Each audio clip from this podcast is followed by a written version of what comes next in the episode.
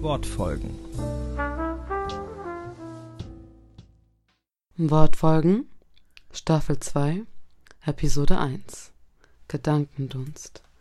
Na, ist euch was aufgefallen? Wir sind jetzt offiziell bei der zweiten Staffel angekommen. Ja, Vorfreude ist gut, aber jetzt wird's düster. Liebe Literaturbegeisterte, ihr habt es sicher bemerkt, die ersten Novembernebel ziehen auf. Sie laden ein, die Gedanken treiben zu lassen, das ein oder andere im Dunst zu begreifen.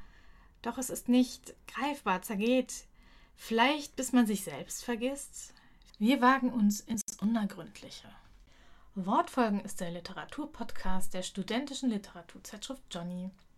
Er entsteht in einer Kooperation mit dem studentischen Radio Dauerwelle. Unsere Stimmen sind Teil der Goethe-Universität. Ihr hört die zweite Staffel mit Beiträgen aus Johnny 6, 8 und 10. So, wir beginnen mit einem Gedicht gelesen von Harald Kappel, das den Namen Gedächtniskirche trägt.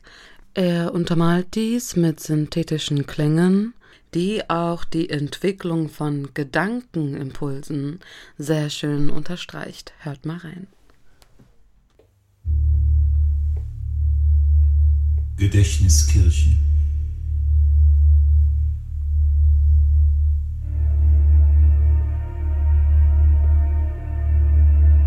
Die Sonne steht tief auf der Einfallstraße zum Kortex. Tinte tritt auf dem Asphalt hervor. Eine unbekannte Sprache, fremd und blutend.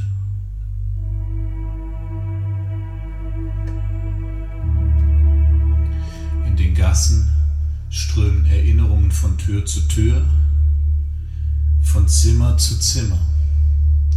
Eine elektrische Spur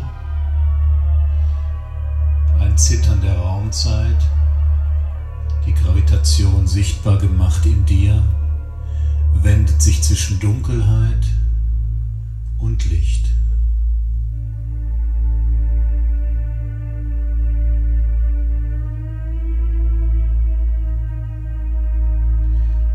Im Nistkasten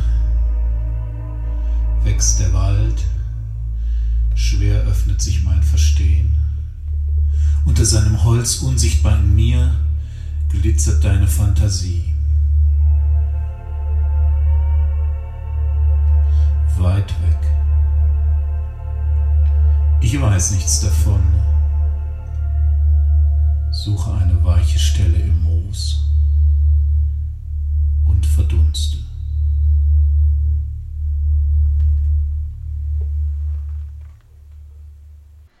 An unserem nächsten Ort gibt es sicherlich auch Moos, aber was daraus verdunstet, ich würde sagen, da verbirgt sich auch noch was anderes dahinter.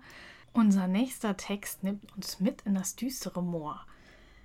Zwischen den Nebeln von Thomas Schauermann, gelesen von Julia Kutko. Zwischen den Nebeln von Thomas Schauermann. Ich ging ins Moor. Mein Großvater kam hierher, als er schon alt war, und er ist nie zu uns zurückgekehrt. Der Schlamm klebt an meinen Stiefeln, und Wasser ist bereits mehr als einmal über ihren Rand hineingeschwappt. Meine Füße stehen in der kalten Nässe, so dass jeder Schritt mit einem doppelten Losreißen vom Untergrund und der Sohle verbunden ist. An den Ansätzen der Zehen fühle ich kleine Steinchen und Dreckklumpen. An den Zehenspitzen gar nichts mehr. Auch mein Vater ist schon hierher gekommen, und es ist nicht lange her. Er sehnte sich nach Veränderung, das hatte er mir hinterher erklärt. Er habe sich alt gefühlt, so wie Großvater damals. Nur sei für ihn noch nicht die Zeit gekommen gewesen, für immer fortzubleiben. Er muss durch denselben dichten Nebel geirrt sein, der nun auch mir die Sicht verschleiert. Alles wirkt sonderbar losgelöst voneinander. Knorrige Äste, die erst mit jedem weiteren Schritt zu einem Baum zusammenwachsen. Sich langsam aus dem Dunst herausschälende, mannshohe Steinbrocken voller Moos. alles in Teilen. Ich kann das Moor nicht in seiner Gänze sehen. Doch ich kann es hören. Sein Schlucken und Schmatzen folgt jeder meiner Bewegung. Sein eisiger Atem knickt die Sträucher, zerrt an meiner Kleidung. Keine lebende Seele kreuzt meinen Weg. Mein Vater war lange hier gewesen. Es müssen Tage gewesen sein. Doch Erinnerungen sind unbrauchbar. Ich bin noch nicht lange hier und weiß bereits eines. Die Zeit im Moor vergeht anders. Denn obwohl ich noch keinen Hunger, keine Müdigkeit, nicht einmal Durst spüre, würde es mich nicht wundern, packte mich jemand von hinten an den Schultern und riefe Alter Mann. Schritt um Schritt, geradeaus oder im Kreis. Die Szenen aus dem Moor geben mir keinen Aufschluss darüber, ob ich vorankomme oder nicht. Knorriger Baum, alter Stein, bleicher Strauch, verfaultes Holz. Immer wieder anders und immer wieder gleich. Doch dann, mit einem Mal, verändert sich das graue Miasma um mich herum. Etwas Strahlendes durchdringt den Dunst, und ich erkenne einen hell leuchtenden Funken, der zwischen den Schwaden auf und ab springt, dabei auch mal nach links, mal nach rechts. Er bleibt nicht allein. Immer mehr Funken leuchten im Nebel auf, und die Monotonie des Moors wird von ihrem sprunghaften Flackern durchbrochen. Die Lichtpunkte bilden einen wabenden Kreis um mich herum, und plötzlich habe ich nur ein Ziel. Ich stapfe los, um diese Funken zu erreichen. Die Hände weit vor mich gestreckt, die Finger gespreizt und bereit, rasch zuzugreifen. Die Füße reiße ich bei jedem hastigen Schritt gewaltsam aus dem Schlamm und spüre, wie der Morast an meinen Knien zerrt, wie die Stiefel schmerzhaft auf meine Fußrücken drücken, bis die Schnürung beinahe reißt. Links, rechts, links, rechts. Plötzlich trete ich mit dem linken Fuß auf sicheren, festen Untergrund und gerate ins Schwanken. Ich ziehe den rechten Fuß nach und trete auch mit ihm auf kompaktem Boden auf. Einen Moment lang sehe ich einfach nur nach unten und balanciere mich auf ebenem Grund aus. Doch ich sehe nicht, worauf ich tatsächlich stehe.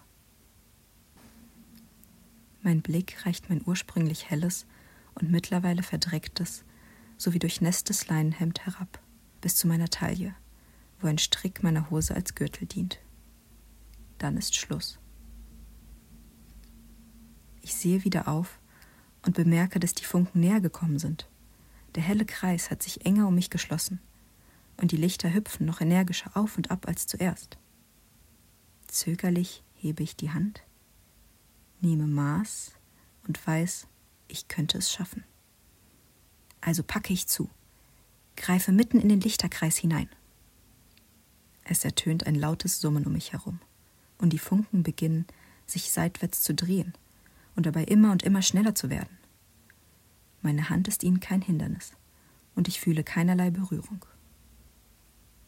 Der Reigen lässt mich schwindeln, dann zerfällt er, und die Funken stieben einzeln in sämtliche Richtungen davon, ehe sie wenige Meter entfernt um mich herum verlöschen.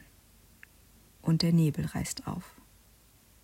Zum ersten Mal seit Betreten des Moores ist es mir möglich, meine Umgebung genauer zu erkennen.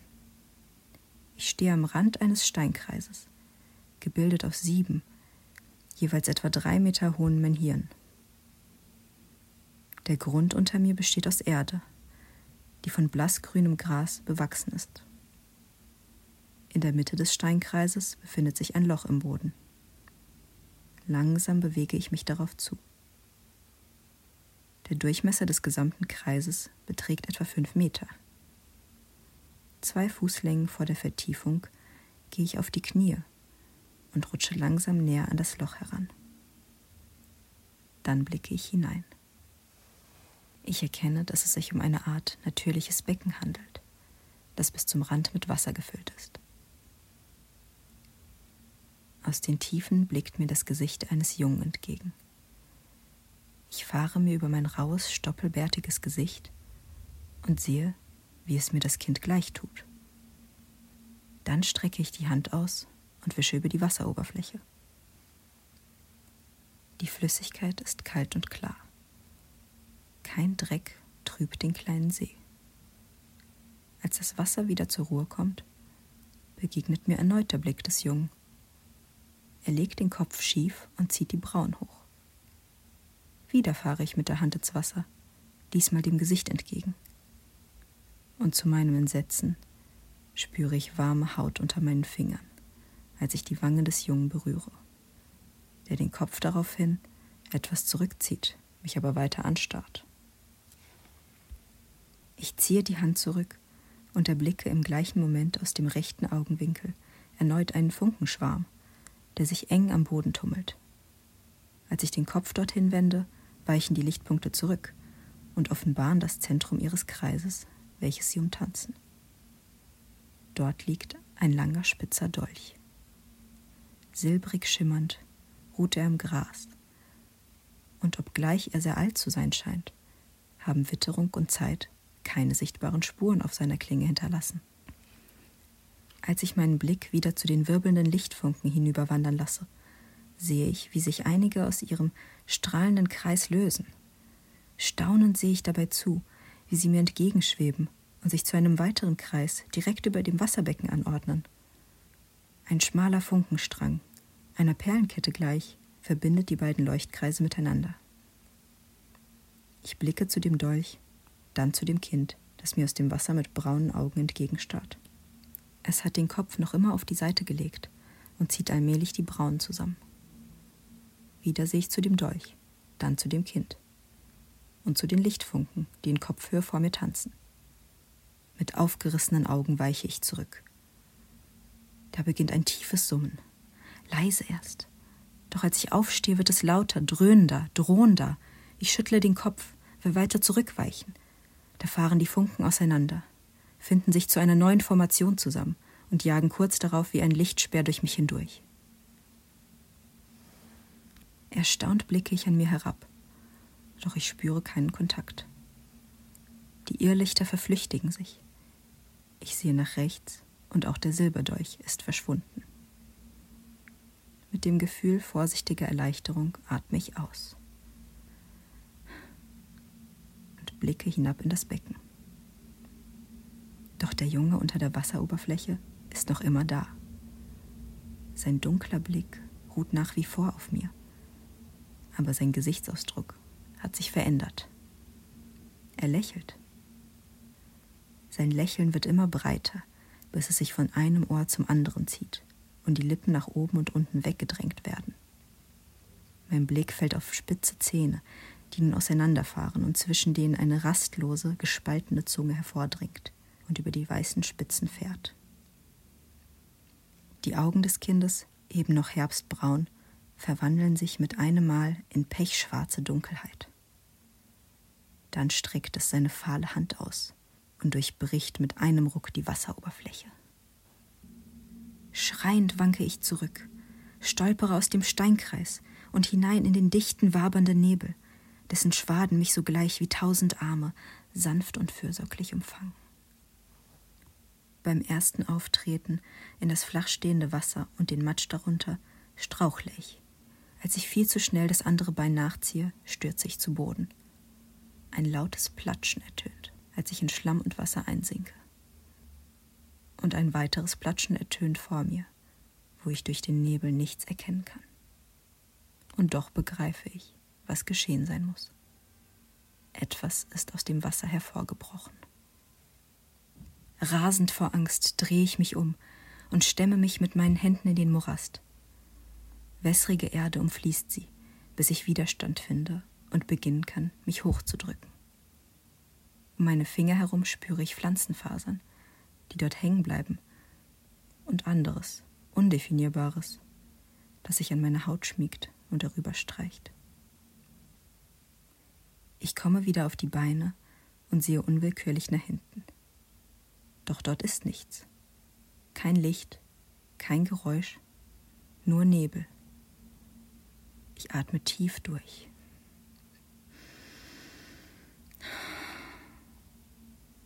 Vielleicht war das alles nur eine Einbildung gewesen. Mein Vater hatte nicht viel über das Moor erzählt, eigentlich nichts. Aber er war verändert wiedergekommen. Kraftvoller, aber auch reicher an all jenen dunklen Anspielungen, die er machte, fragte man ihn nach dem Moor. Man geht ins Moor, um sich zu verändern. Und das Moor verändert sich. Hatte er mit diesen Veränderungen solche Einbildung gemeint?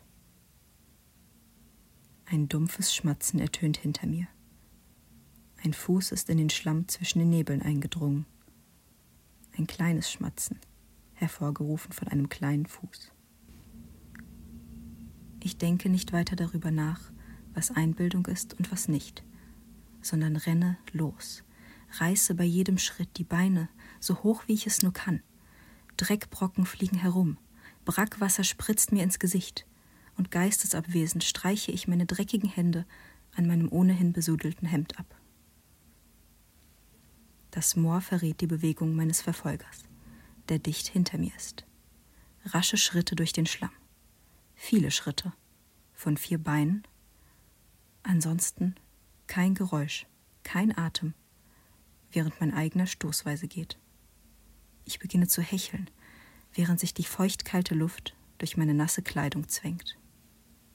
Jeder meiner Schritte wird steifer als der vorherige, und jedes erschöpfte Blinzeln zwingt meine Lider länger zusammen. Das Tippeln hinter mir kommt erbarmungslos näher. Ich schüttle mich beim Laufen, reiße mich zusammen und setze mit letzter Kraft zu einem Spurt durch den Schlamm an. Ein großer Schritt, dann der nächste, ich bringe hörbare Distanz zwischen mich und meinen Verfolger, der vielfüßig durch das Moor peitscht. Beim nächsten Schritt spüre ich Widerstand über meinem rechten Fuß. Ich versuche ihn hochzureißen, rutsche nach vorne weg. Der Widerstand bleibt. Holz knarzt protestierend, und dann bin ich wie taub, als der Schmerz meines brechenden Knöchels das Bein nach oben schießt. Ich liege wieder im Schlamm. Mein Fuß steckt fest und ich erfühle nicht worin. Der Schmerz am Knöchel überstrahlt alles andere, blendet meine Sinne. Mühsam krümme ich mich schließlich zusammen und sehe jetzt einen dicken Wurzelstrang, der sich scheinbar herrenlos durch das Moor schlängelt und für mich zur Stolperfalle geworden ist.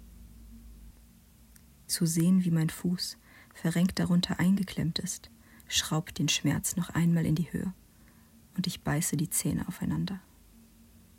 Ich blicke in die Richtung, aus der ich gekommen bin und höre keinen einzigen Schritt. Mein Verfolger muss stehen geblieben sein. Mustert mich vielleicht. Für mich bleibt er unsichtbar. Ich löse mich aus meiner Starre, weiß nur eines mit Gewissheit. Ich muss hier weg. Mit beiden Händen packe ich die Wurzel und ziehe an ihr. Sie bewegt sich kein Stück. Ich wuchte mich um die Wurzel herum, versuche eine gute Position zu erreichen, während mein Knöchel ein weiteres Mal hörbar knackt. Ich beiße die Zähne aufeinander und Stück für Stück ziehe ich meinen Fuß unter der Wurzel hervor, muss dabei immer wieder den Winkel ändern und dann noch einmal kräftig ziehen. Der Schmerz fährt sengend heiß durch meine Sehnen und ich schlage meine Zähne so heftig zusammen, dass es knirscht. Ich schmecke Blut. Aber ich bin frei. Unfähig aufzustehen, schlage ich meine Hände in den Schlamm und ziehe mich auf allen Vieren voran. Hinter mir ein Plätschern, als Wasser aufgeschleudert wird und wieder zu Boden fällt. Und dann kracht etwas auf meinen Rücken. Vier Gliedmaßen erreichen meinen Körper zur gleichen Zeit. Kalte Hände packen meine Unterarme und drücken sie nieder. Dünne Knie stechen in meinen Rücken. Sofort versuche ich mich zur Seite zu rollen. Es gelingt mir dabei, die fremden Hände und Knie abzuschütteln, ihren Besitzer von mir herunterzuschleudern. Und als ich aufblicke, schaue ich direkt in ein kindliches Gesicht mit pechschwarzen Augen. Das Wesen lächelt zeigt seine spitzen Zähne und stürzt sich dann wieder auf mich. Ich schlage nach seinem Schädel. Das Wesen weicht geschickt aus und beißt zu. Blut spritzt, ein Knochen kracht, übertönt sogar meinen Schmerzensschrei. Und meine Hand verschwindet im Maul der Kreatur. Fassungslos starre ich auf den Stumpf am Ende meines rechten Arms, während das Wesen seine Beute zur Seite ausspuckt und sich mit seiner langen Zunge über die Zähne leckt. Ich spüre nichts mehr, fühle auch dann nichts, als es meinen Brustkorb aufbricht und mein Innerstes an sich reißt. Tiefer und tiefer gräbt sich das Kind in mich hinein, und ich versinke in trüben Schwaden dumpfen Graus. Ich spüre Kälte, dann Nässe, schließlich Schlamm und rieche Moder. Die Welt um mich herum ist grau. Es ist das Moor. Mein Kopf fühlt sich leer an. Ich kann keinen klaren Gedanken fassen. Dann beginne ich mich langsam, halb stolpernd, halb kriechend voranzuschleppen, und die grauen Nebelschwaden um mich herum ziehen sich zurück. Ich blicke auf die umliegenden Hügel, die überzogen sind von blassgrünem, fast grauem Gras. Und dort steht sie und hält Ausschau nach dem lange Verlorenen. Meine Mutter. Sie ist eine Frau mit den ersten grauen Haaren, doch ihr Schritt ist eilig, als sie auf mich zugelaufen kommt. Sie hilft mir hoch, hebt mich auf, und ich sacke in ihren Armen zusammen. Ich habe Hunger, sage ich mit leiser, ferner Stimme. Wir finden etwas für dich.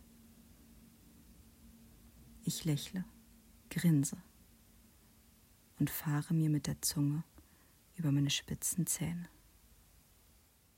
Ehe wir es vergessen, folgt nun ein Gedicht, in dem wir zwischen Vergesslichkeit und Vergänglichkeit und dessen schweben, was eigentlich für immer unvergesslich bleibt. Nun folgt ein Gedicht von Marina Büttner, gelesen von Helene Wilke und falls ihr es nicht schon erraten habt, heißt das Gedicht Vergessen. Vergessen von Marina Büttner. Am Grund liegen verfolgte Seelen, ihre Gesichtsmasken fehlen. Ihr Leib wuchert und treibt, Algen und Quallen in grünen Mengen durchschaubar. Von oben nur schwarzgraue See, blickdichte Wasser unten. Krakenarme, Tentakeln greifen nach Knochen, die einst von Fleisch umschlossen, Körper verlorener Seelen, vergessene Menschen. Wie sieht's eigentlich mit deinem Gedankendunst aus? Ist der auch so düster? Mein Gedankendunst. Also nach den ganzen Eindrücken, die jetzt so auf mich eingewirkt sind, muss ich sagen, dass es schon recht düstere Motive und Wendepunkte gab. Und welcher war am düstersten? Okay, der düsterste Wendepunkt war, als die Erzählerin der eigenen Mutter in die Arme gefallen ist und also mit seiner Zunge über seine spitzen Zähne geleckt hat. Ja. Und man hat ihn halt als Opfer der Situation wahrgenommen und als Verfolgter. Und auf einmal kehrt sich das Blatt und er scheint derjenige zu sein, der angreifen wird. Und ich finde es auch sehr sadistisch gewählt vom Sadistisch. Ja, vom Autor, dass er genau in dem Punkt einfach ähm, beschließt, okay, ähm, ich höre jetzt auf. Oder wir haben ja auch die andere Szene, wo er plötzlich, ähm, wo man ja merkt, okay, es wird langsam schaurig und etwas, etwas ergreift den Ich-Erzähler.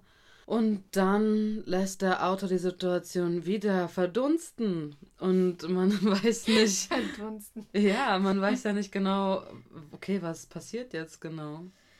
Ja, also ich finde, sind viele spannende Wendepunkte drin, die äh, halt was anreißen und auf einmal endet es, so mehr oder weniger. Und es, man wird so ein bisschen unklaren gelassen. Ähm, Andererseits wird man aber auch wieder in die, in die Realität zurückgeholt mit dem Wasserbecken.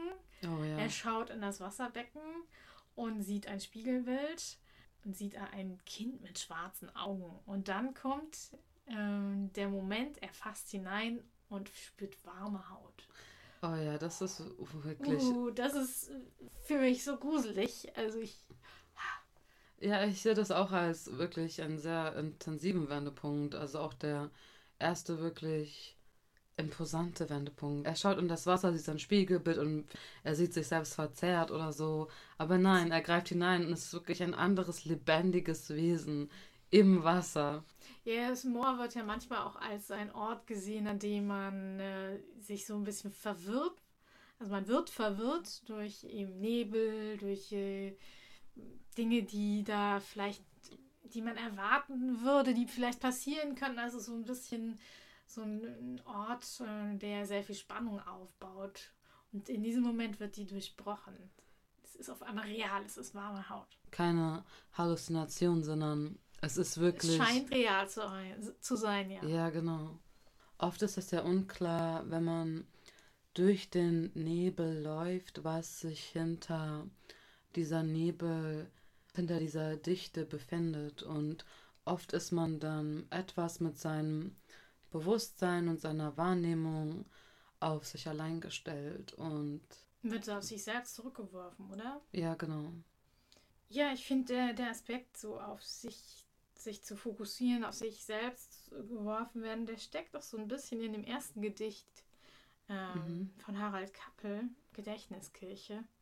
Und zwar, da am Ende ist ja diese Stelle, suche eine weiche Stelle im Moos und verdunste. Also Dunst, Nebel steckt da auch irgendwo im Wort.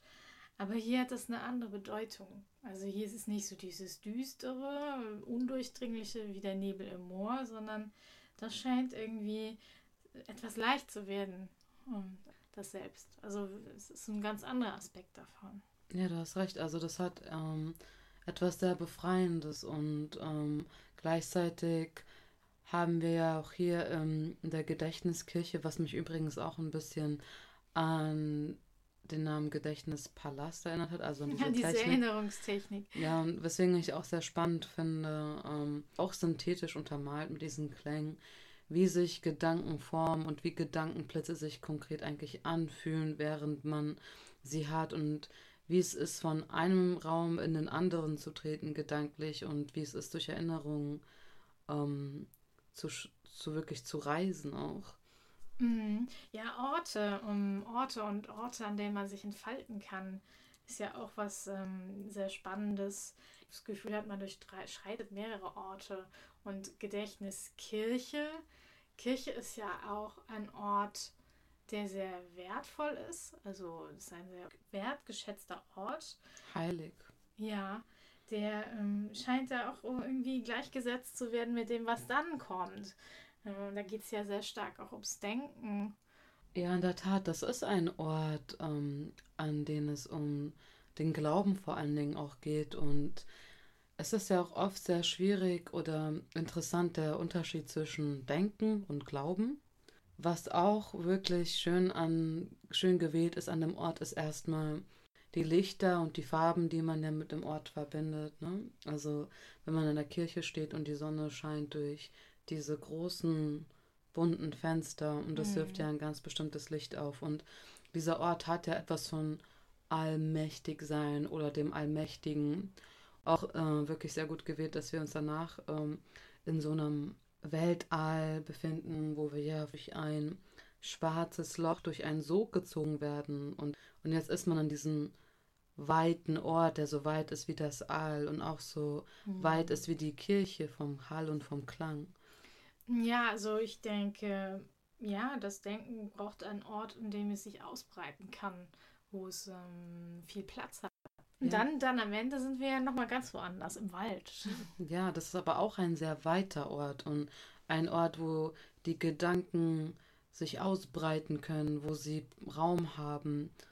Ähm, das bewirkt bei mir oft, dass ich vielleicht erst mein Denken lauter höre, also was ich so an Gedanken mit mir trage, und dann aber irgendwann ähm, kann es ja auch passieren, dass man äh, so entspannt, dass man mehr bei sich ist, so zur Ruhe kommt. Eben zu sich selbst kommt, man ist dann eben bei sich und ähm, bei sich sein und denken und wahrnehmen, das hat halt sehr viele Richtungen und kann sich in sehr verschiedene Art und Weise eben entfalten.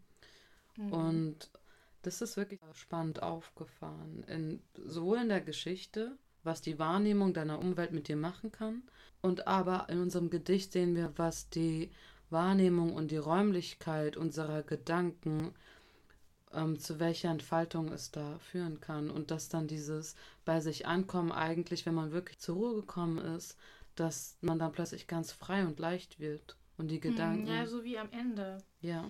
Gibt es für dich noch eine besonders schöne Formulierung oder ein schönes Wort in diesem Gedicht? Ja, wo wir es erst von düsteren Motiven hatten. Ja, also in diesem Gedicht besonders gefallen hat mir elektrische Spur, weil das jetzt auch wieder so Impulse, irgendwie Gedankenimpulse für mich wirklich mhm. ähm, wunderschön umschreibt. Impulse, ich fand das ähm, so diese Impulse auch gut äh, von der Musik unterstrichen wurden. Das ist irgendwie verstärkt, finde ich.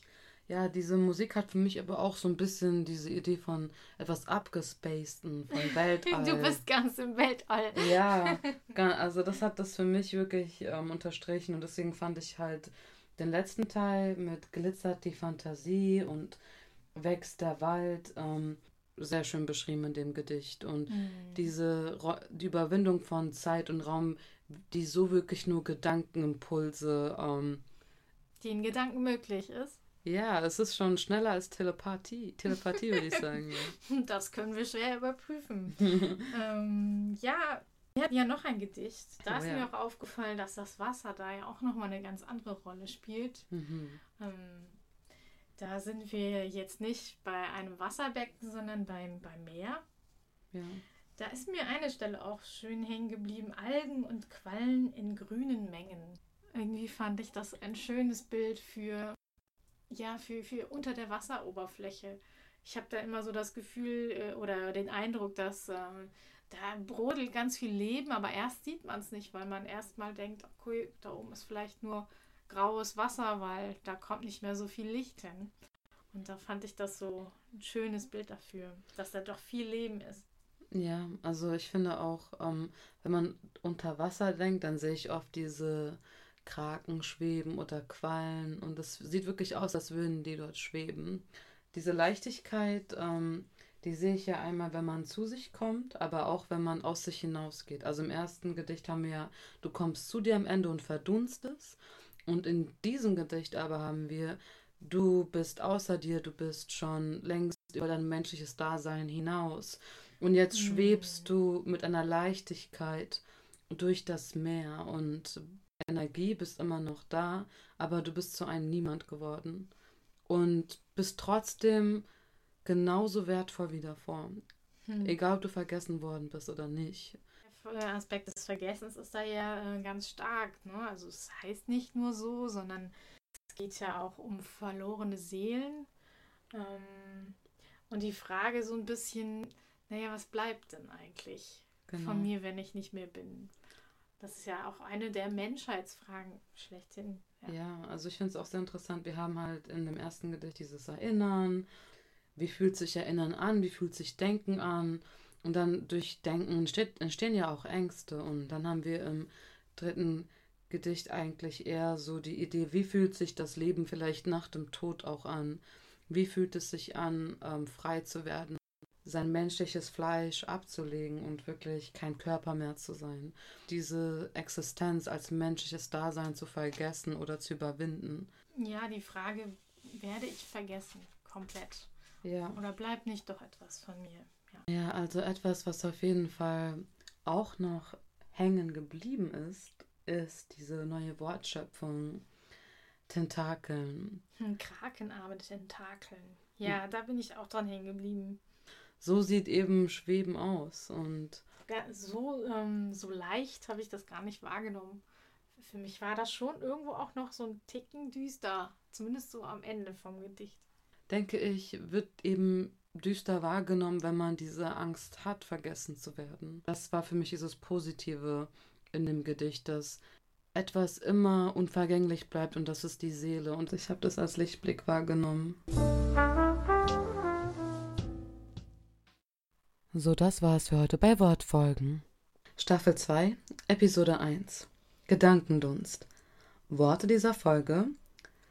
Zuallererst haben wir gehört Gedächtniskirche von Harald Kappe, erschienen in Metamorphosen, Johnny 8, Frankfurt 2019 und gelesen vom Autor selbst.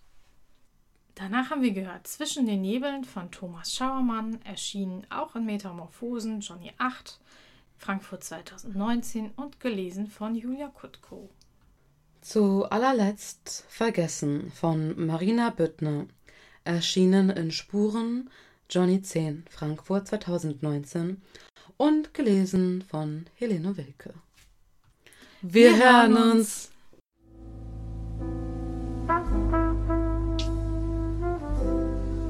Wortfolgen